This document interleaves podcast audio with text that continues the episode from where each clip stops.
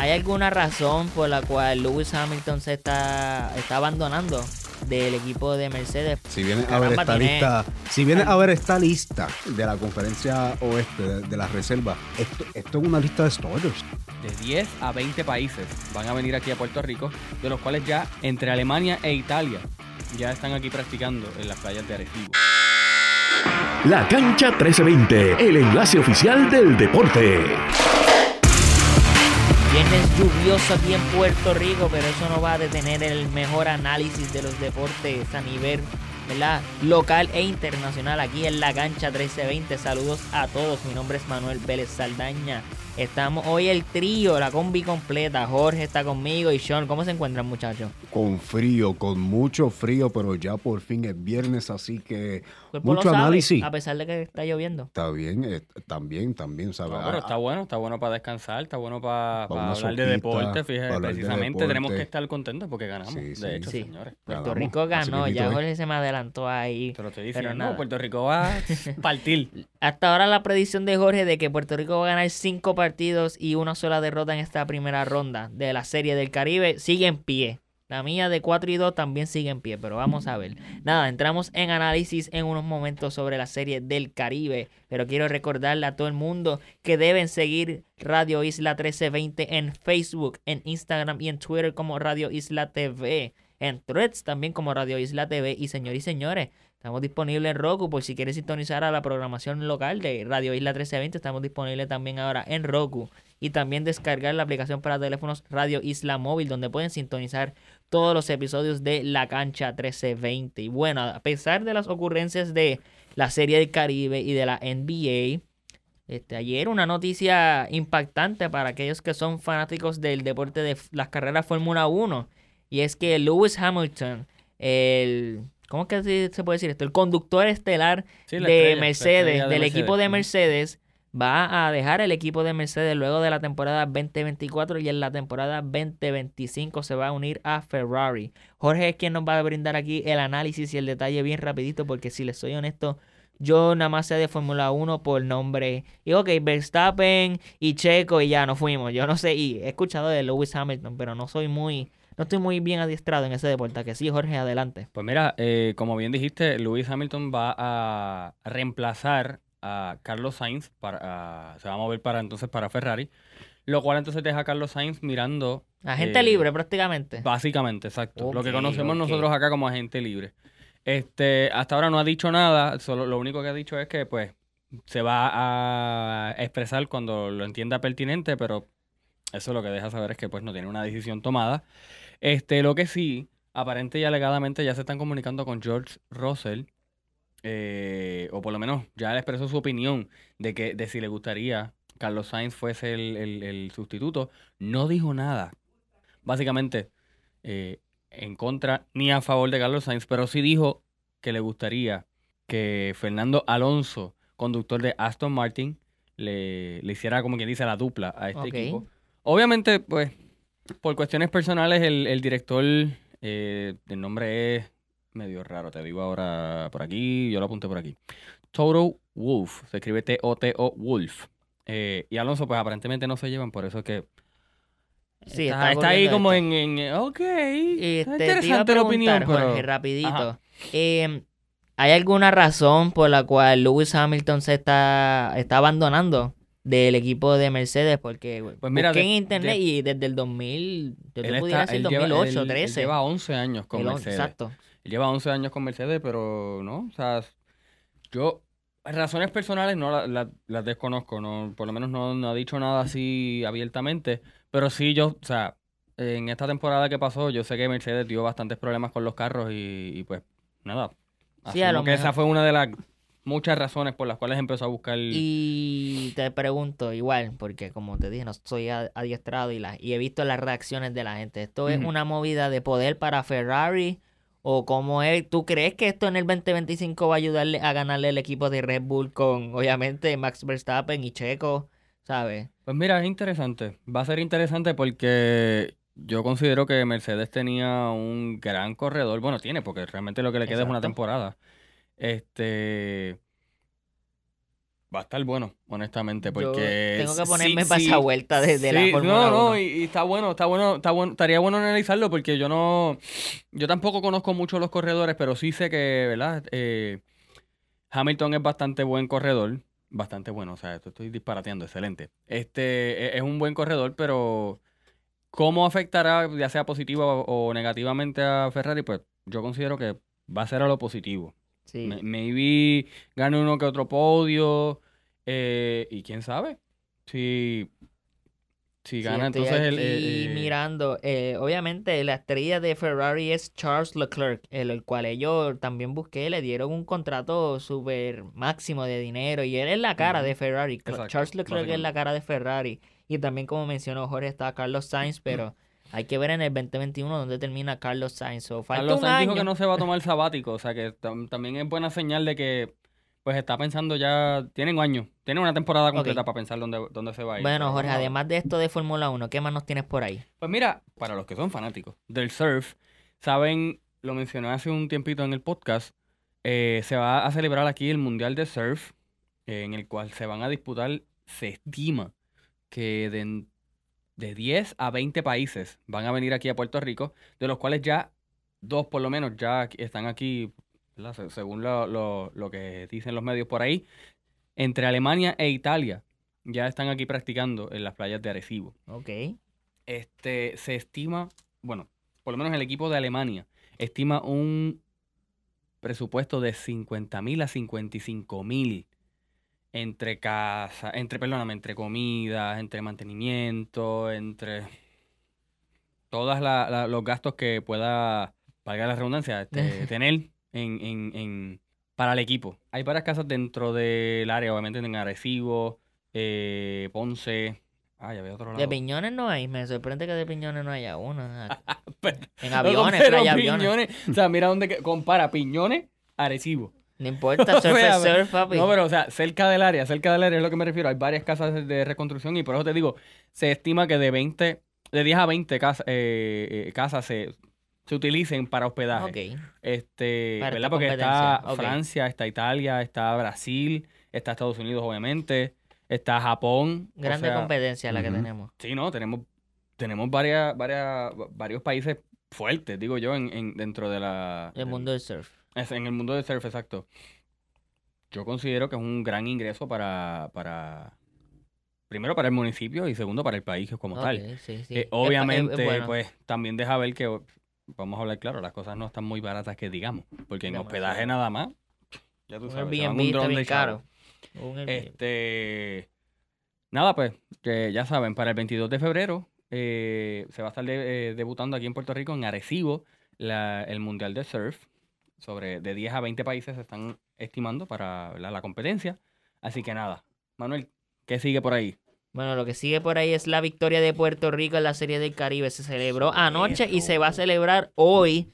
Hay que ver si hoy le ganamos a. Bueno, ¿fue hoy o fue el sábado? ¿Contra quién nos toca hoy? Perdóneme, señor. ¿Contra quién nos toca hoy? ¿Contra quién nos toca hoy? ¿República Dominicana o México? Contra México. Nada más y nada México. menos media. Jesus Christ. la revancha de la Serie Mundial. Obviamente no es el mismo equipo, pero aún así tiene cierto tipo de simbología, mano. Sí, mano. Eh, la última vez que vimos estos dos uniformes, el de Puerto Rico y México, fue cuando México nos sacó del buche la victoria que teníamos asegurada en el Clásico Mundial y nos eliminó del Clásico en la 4 a 5 por un punto. Exacto, por una carrera. Pero nada, ayer Puerto Rico derrotó a Nicaragua, vale recalcar que esta es la primera este, participación de Nicaragua en la serie del Caribe. Y los nicaragüenses son siempre aprecian a Puerto Rico y a Roberto Clemente, porque como sabemos, eh, Roberto Clemente falleció en un vuelo de camino a llevar suministro y comida y diferente ayuda a Nicaragua en se me olvidó el año que falleció nuestro gran Roberto el Clemente. 73 o 72, si no me equivoco. Sí, fue justo después de, de, prácticamente culminar su carrera en las grandes ligas, pero como estaba mencionando, Nicaragua contra Puerto Rico ayer en la Serie del Caribe, Puerto Rico cinco carreras, Nicaragua dos carreras, victoria para Puerto Rico, pero señores y señores, en la octava entrada estaba 3-2. O sea que por poquito estábamos sudando. Yo lo estaba viendo aquí en el control y yo estaba sudando porque dije, no puede ser. Porque siempre, a mí no me molesta que Puerto Rico pierda. Y más contra un país contra Nicaragua, que sabemos que aprecian a Roberto Clemente y a Puerto Rico. Pero siempre es como que el lado competitivo de uno que dice, no pierdas. Pues mira, esto, mira, no te dejes ganar de este equipo. Y Sí, sí, sí. No, sí, Claro. tuvimos un, un inicio a ese partido algo, bastante igual, 1-1. Yo lo vi Algo- 1-1. Bastante apretado, sí. a- algo tenso, al- algo, algo apretado y ah, difícil porque en las primeras cuatro entradas nosotros no teníamos ni un solo hit. No, mano, No, el, el primer hit nosotros eh, lo aplicamos, si no me equivoco, ya el, en el este en el cuarto inning, si no me equivoco. Así que Nicaragua En empezó quinta. Mira, en la aquí quinta. En E ESPN no me, me provee aquí la estadística. En la quinta fue que Puerto Rico empató, tuvo su primer hit y después tuvo su el hit que empató el partido de parte de el, el left fielder Ortiz, mala mía. Entonces aquí tengo las estadísticas. Eh, Bimael Machín con dos hits después de cinco at-bats con un, un, cu- un 400% average. También tenemos Emanuel Rivera que tuvo un hit eh, ¿verdad? Para un por ciento de 333 o 333 batting average. Y para Nicaragua, como mencioné, dos carreras. Eh, prácticamente solo un dos hits de parte de.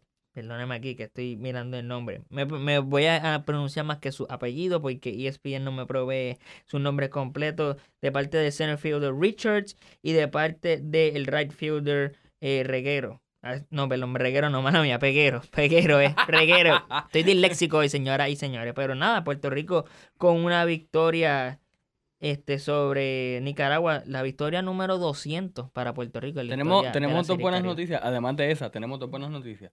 Que México perdió. Ah, Y María. República Dominicana también. Oh, pues República Dominicana perdió contra Venezuela. Ten cuidado, el fanatismo no está ganando aquí, pero este República Digo, Dominicana no, no de forma nada, ¿verdad? sorprendente, bueno, nos beneficia en términos de, de Ah, stats. de standing. Ahora, De ahora mismo, digo. Lo mismo pasó en el clásico. Estamos todavía estamos calentando claro, motores, pero estamos en la segunda posición, si no me equivoco. Sí, La primera posición, si no me equivoco, el, la tabla de posiciones que provee Guapa Deportes coloca a Puerto Rico en la primera posición. Ah, pues mira para allá. Uh, en la primera posición. está bueno. Te lo estoy diciendo, Obviamente Manuel. empatados, ¿verdad? En esa primera posición, pues está con nosotros Venezuela y Curazao. Curazao, que ayer le Wow. ganó a México sorprende. 6 a 5. De verdad que sí. en Yo esperaba debut. que México, República Dominicana, Venezuela también me esperaba que estuviera este arriba. Gra- gran parte de los resultados de ayer fueron como que a la inversa. Sí. Fueron a la inversa, literalmente. No, nos conviene. Yo creo que Nos conviene, vamos la a ver. única. Los favoritos son Puerto Rico, México, Venezuela y República Dominicana. Sin duda alguna, más bien dominicana, porque dominicana es el, el reigning champion, por decirlo así. El Los campeón campeones de. El campeón defensivo exacto de, de esta serie del Caribe, los Tigres del, del Licey, que se han eh, destacado muy bien en su Liga Nacional y en la serie del Caribe como tal. Y, y pues sí, eh, empezaron con esa derrota.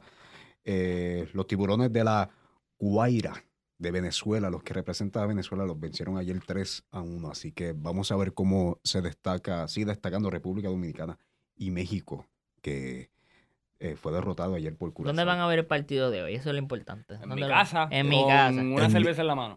En mi casa, porque está lloviendo y hace mucho frío afuera. Sean, estar- señores y señores, cuando llueve, afuera. en verdad que hace frío. Sí. Y yo no estoy para llevarme abrigo al jangueo. No, de verdad que no. claro, En verdad que no. No, es más, ni, eh, ni salir para el jangueo, el af- honestamente.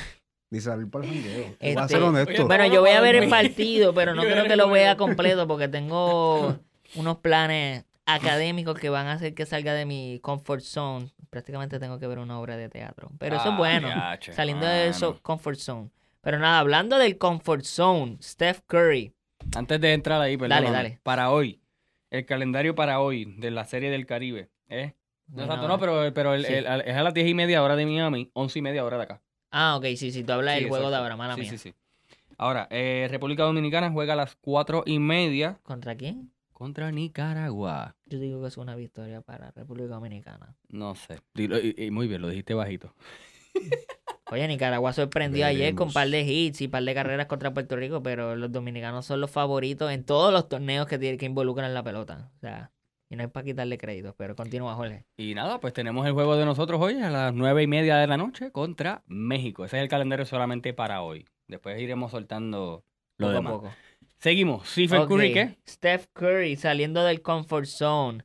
Ayer por la noche, mientras yo estaba saliendo del turno, se revelaron las reservas del juego All-Star, que recuerdo que le íbamos a discutir este, Sean y yo. Sean, ¿quiénes son los reservas o los NBA All-Star Reserves de la conferencia este y oeste? Pues mira, para la conferencia este tenemos a Jalen Brunson, Tyrese Maxey, Paulo Banquero, Donovan Mitchell, Jalen Brown, Julius Randle y finalmente Bam Adebayo. Miami en la casa, Miami en la casa. Manuel, no hay Trey Young, que me sorprende demasiado, mano me sorprendió igual, me sorprendió igual que Trey Young no estuviera seleccionado para este equipo All-Star, considerando, ¿verdad?, que está él liderando y haciendo su mejor esfuerzo con los Atlanta Hawks. Ahora, este, yo no sé qué está buscando aquí Sean, pero si no me equivoco, los Atlanta Hawks no están en ningún tipo de posicionamiento ni, eh, ¿verdad?, para entrar a la postemporada, no importa si es los top 6 o el Playing Tournament. Sabemos que eh, especialmente ah, para Atlanta, eh, DeJounte Murray ha estado en, muchas conversaciones. Eh, ah, no, está el número 10, mala mía, me equivoqué, para, señores y señores. Para, ser este, traspasado esta temporada antes de que se acabe el deadline de, de traspaso. Así que veremos en qué dirección se va a Atlanta si es que se llega a hacer este traspaso. Lo digo porque DeJounte Murray por el momento es el nombre más resonado, por decirlo así, en lo que va de este en cuanto a los rumores del trade deadline. Pero bueno, hay otros nombres, pero ya mismo entramos en eso. y, lo que me sorprende es que Trey Young, mano, no está ni siquiera en la reserva. Un, un jugador que ahora mismo está promediando mejores números que, eh, que, la temporada pasada. Yo creo que en la temporada pasada él sí, él sí fue un All-Star, si no me equivoco. Esta temporada él está promediando 27 puntos, 11 asistencias por partido, un doble doble. Y tú me dices que él no está en la lista de reserva. En la lista de reserva aquí. ¿Quién tú, ¿a quién tú Para, para mí, honestamente, ese es el mayor snob, por lo menos en la conferencia, eh, en lo que va de la conferencia de, del Este. Del Este. Yo, yo espero, ¿verdad?, que por lo menos Adam Silver este, lo considere. Lo considere porque ahora mismo en el Este, eh, supongo, por cuestiones de lesiones, eh, no va a estar participando ni Julius Randle ni Joel Embiid en cuanto al, eh, al All-Star Weekend. Así que yo espero que por lo menos, que por lo menos entre Trey Young por, eh, por Julius Randle. Yo estaría satisfecho con eso. Sí, estoy de acuerdo con eso. Y pues ya, vamos a seguir un momentito. Quiero que me digan los reservas del oeste, porque mencionaste Joel Embiid y hay una noticia muy grande de la NBA que surgió esta semana que quiero discutirla rapidito con Sean y con nuestro ¿verdad? Los que sintonizan a la cancha 320. Sean, ¿cuáles son los reservas del oeste? Stephen Curry, Anthony Davis, Paul George, Kawhi Leonard, el dúo dinámico de los Clippers, Devin Booker, que hace poco eh, encestó 64 puntos en un partido, ¿verdad? Fueron 64 puntos. Carl Anthony Towns, que encestó también 62 puntos hace poco. Anthony Edwards, el dúo dinámico también de los Timberwolves. Eh, de los Timberwolves. Timberwolves, disculpa. No te preocupes, estoy como que estoy con la lengua enredada como como dice como dice Carl Anthony Towns y Anthony Edwards de los Minnesota Timberwolves. Dos dúos dinámicos en esta en esta lista de reservas para, para el oeste, Manuel. Sí, este, lo que te iba a mencionar, uh, yo pienso que en el oeste están muy bien los, los All-Star Reserves. Claro, Kawhi Leonard y Paul George se han lucido con los Clippers y Devin Booker igual ha mantenido a los Phoenix Suns a flote. Steph Curry con los eh, Golden State Warriors. Yo pienso que, obviamente, en papel, el oeste tiene mejor equipo que el, el oeste este. tiene mejor equipo porque si, eh, si viene a ver esta lista, si viene a ver esta lista de, de la conferencia oeste, de, de la reserva, esto es literalmente hace 3, 4 años atrás esto, esto, es una lista de starters. Esos son starters que ahora son, reservas. Que ahora son reservas, Que ahora son reservas. Anthony Davis, Stephen Curry, Kawhi Leonard, Paul Anthony George. Edwards se puede argumentar que pudo haber comenzado por este Shai Gilgeous, igual Steph Curry, pero están considerando pues que, mira, Curry, tú eres superestrella, cuatro campeonatos, MVP, te queremos, te amamos, gracias por todo lo que ha hecho por la NBA, uno de los mejores jugadores de todos los tiempos, pero este ahora le toca a Shai Gilgeous Alexander. Eh, mencionaste a Joel Embiid, este, Sean, y aquí voy a leer que hay una nueva línea que se llama, aquí estoy leyendo de Forbes, dice New NBA 65 Game Rule to qualify for awards backfires as players express frustration. Y es que prácticamente, para resumir aquí, señores y señores, la NBA eh, implementó una nueva regla donde los jugadores tienen que participar en por lo menos 65 partidos para poder eh, cualificar para los premios de jugador defensor del año, eh, jugador Most Improved Player, ¿verdad? Que es el jugador con mejor desempeño que ha mejorado. Eh, NBA, all, all NBA Teams, the All NBA Defensive Teams y obviamente el premio mayor jugador más valioso. Esto no aplica para los novatos del año, ni aplica para eh, los sexto hombres del año, que el sexto hombre del año es el mejor jugador que viene de la banca. Este, Tyrese Halliburton fue de los primeros en expresar su frustración y dijo, I think it's a stupid rule, like plenty of the guys in the league, but this is what the owners want, so as players we gotta do our job and play in 65 games if we're able to. Eso es muy importante si es que pueden jugar, porque si tienes una lesión de fin de temporada, obviamente no va a jugar los 65 partidos, pero estamos hablando, ejemplo, casos de anoche. Boston Celtics contra Los Angeles Lakers. LeBron James y Anthony Davis se sientan. No son, no van a participar en el partido. Hay gente que gastó dinero, viajan para ver a estos jugadores. Pero también sabemos que hay casos como Joel Embiid, que se reportó que al parecer tiene un torn left meniscus, pero la gente primero especulaba que era que él estaba evitando a Nikola Jokic entonces a la gente le gusta vacilar con esto, pero los datos son los datos de que él no ha jugado en Denver desde el 2019 y Jokic se puede argumentar que tiene mejor desempeño que Embiid. Sean, ¿qué tú me dices de esta nueva regla? Pues mira, esta nueva regla ha causado controversia, mucha controversia. Eh, y para que Tyrese, Halliburton se queje, se necesita, porque se puede considerar que él no es bocón, que es tranquilo, es, he shows off en, el, en la cancha. Exacto, comparado a otros jugadores, ¿verdad? Superestrella esta temporada, Tyrese Halliburton es una, una, superestrella bastante eh, reservada. Y pues, como dice Manuel, para que básicamente Tyrese Halliburton pues diga como que ah, contra esta, esta regla, en una regla sumamente estúpida, pues ha, ha causado mucho, mucho revuelto durante, eh, por toda la liga. Esta regla de los 65 juegos, para mí, en mi opinión, mano, no sé, está... tiene sentimientos encontrados, mixtos. Sí, es, como que sentimientos mixtos porque en parte hace, hace sentido, ¿no?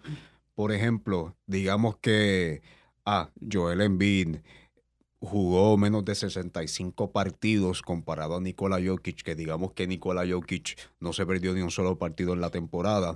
Y aún así, Joel Embiid, comparando a los dos jugadores, pues se decide unánimemente que Joel Embiid va a ser el MVP, como que ahí yo te puedo decir como que contra, mano, dos jugadores que tienen unas estadísticas sumamente similares y, y, y otro se desempeñó más, por decirlo así, en, esta temporada jugó más partidos y aún así el premio llegó al jugador que se desempeñó menos, porque jugó menos partidos, pues ahí yo puedo decir como que contra, ahí sí hace sentido. Y también aquí leyendo el artículo de Forbes dice, Halliburton is frustrated by the new rule because he has more than 40 million on the line. He signed a five-year max contract extension with the Pacers this past offseason which will begin at 25% of the 2024-2025 salary cap if he doesn't make an All-NBA team this year and 30% if he does. O sea que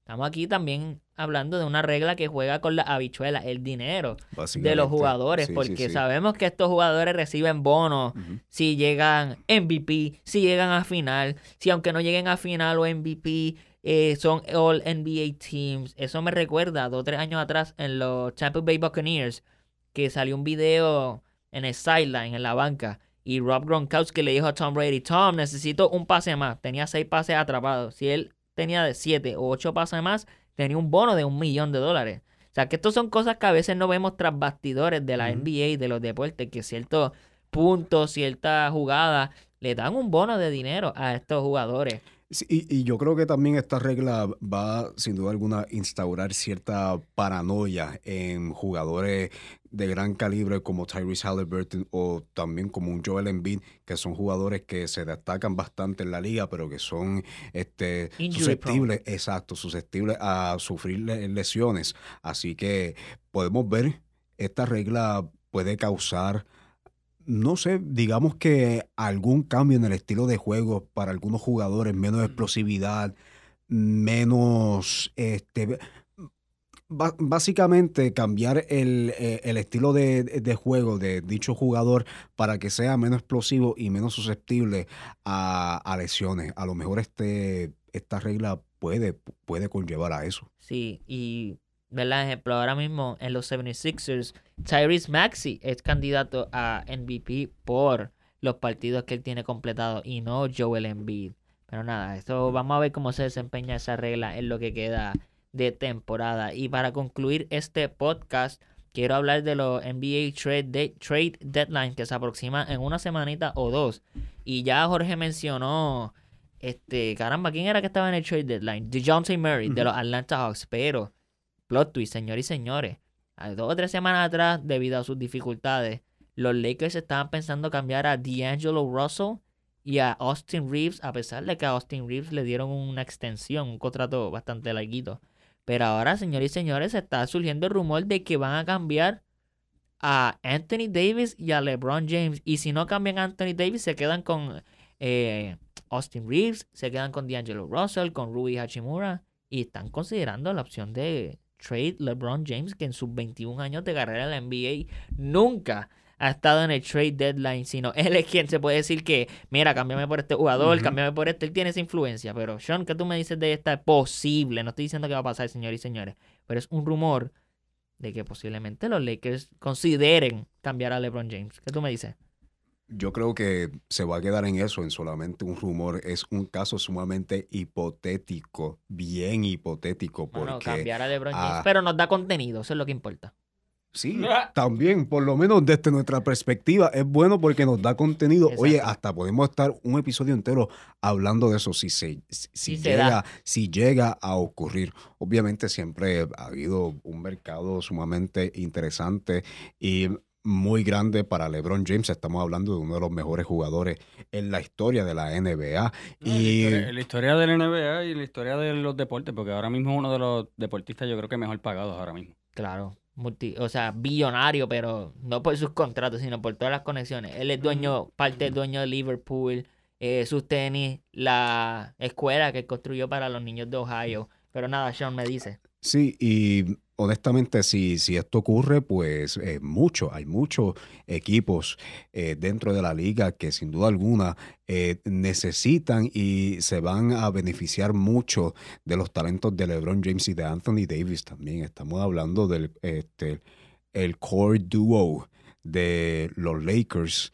Si los Lakers llegan a hacer esto, pues digamos que van, a tener indicios y eh, se van a, tirar, por decirlo así, en, una etapa de, rebuild. Si acaso veremos unos Lakers similar, bueno, no similar de 2014-2015, ese equipo eh, era bien malo pésimo. Eh, por lo menos tiene a Austin Reeves, que ayer se, se lució contra los Celtics, sin LeBron y, y, sin, y sin Anthony Davis. Así que veremos a ver si él se convierte en, una, en un jugador de franquicia, si así, si, si, llega a ocurrir este traspaso de LeBron James y Anthony Davis y terminaría también la era de Le GM. Si Le GM Terminó si, la era. si Le GM termina traspasado. Bueno, sean, te quiero dar las gracias a ti por el análisis de la NBA. Excelente discusión, me encantó un montón. Vamos a ver qué pasa en las próximas semanas con el Trade Deadline y el All-Star Weekend. Eh, Jorge, te quiero dar las gracias a ti también por instruirnos sobre Lewis Hamilton y la carrera Fórmula 1 y también la competencia de surfing en Puerto Rico. Son eventos que no se le dan mucha cobertura. No, eh, eh, la realidad es que, como dije, es algo bueno que pasa en la isla porque va a generar ingresos no tanto para Recibo, sino también para el país y es bueno que más de 10 países en el mundo se, se, conozca lo que se hace aquí, básicamente. Exacto, y que también Porque no hay ninguna playa, perdónenme, y esto lo voy a decir opinión personal, no hay ninguna playa como las playas de Puerto Rico. Eso iba a decir yo, que pueden visitar las hermosas playas de Puerto Rico. Bueno, hasta aquí este episodio de La Cancha 1320, señores y señores. En el próximo episodio vamos a estar discutiendo lo que ha ocurrido en el fin de semana con la Serie del Caribe, con la NBA, el Top 10 de la NFL y también la semana que viene son los NFL Awards. ¿Quiénes van a ser los jugadores eh, más valiosos de la, de la NBA, NFL, quiénes van a ser el Rookie of the Year en the NFL, jugador defensivo del año. Todo eso lo vamos a discutir aquí en la cancha 1320. Mi nombre yo espero es que tu rookie, yo espero que tu rookie of the year esté es CJ Stroud. Sorry, es CJ Stroud. Pero nada, vamos a guardarlo para la semana que viene, señores y señores. Gracias por sintonizar y gracias a ambos por acompañarme. Será hasta la próxima. Buen fin de semana, señoras y señores. Esto ha sido La Cancha 1320.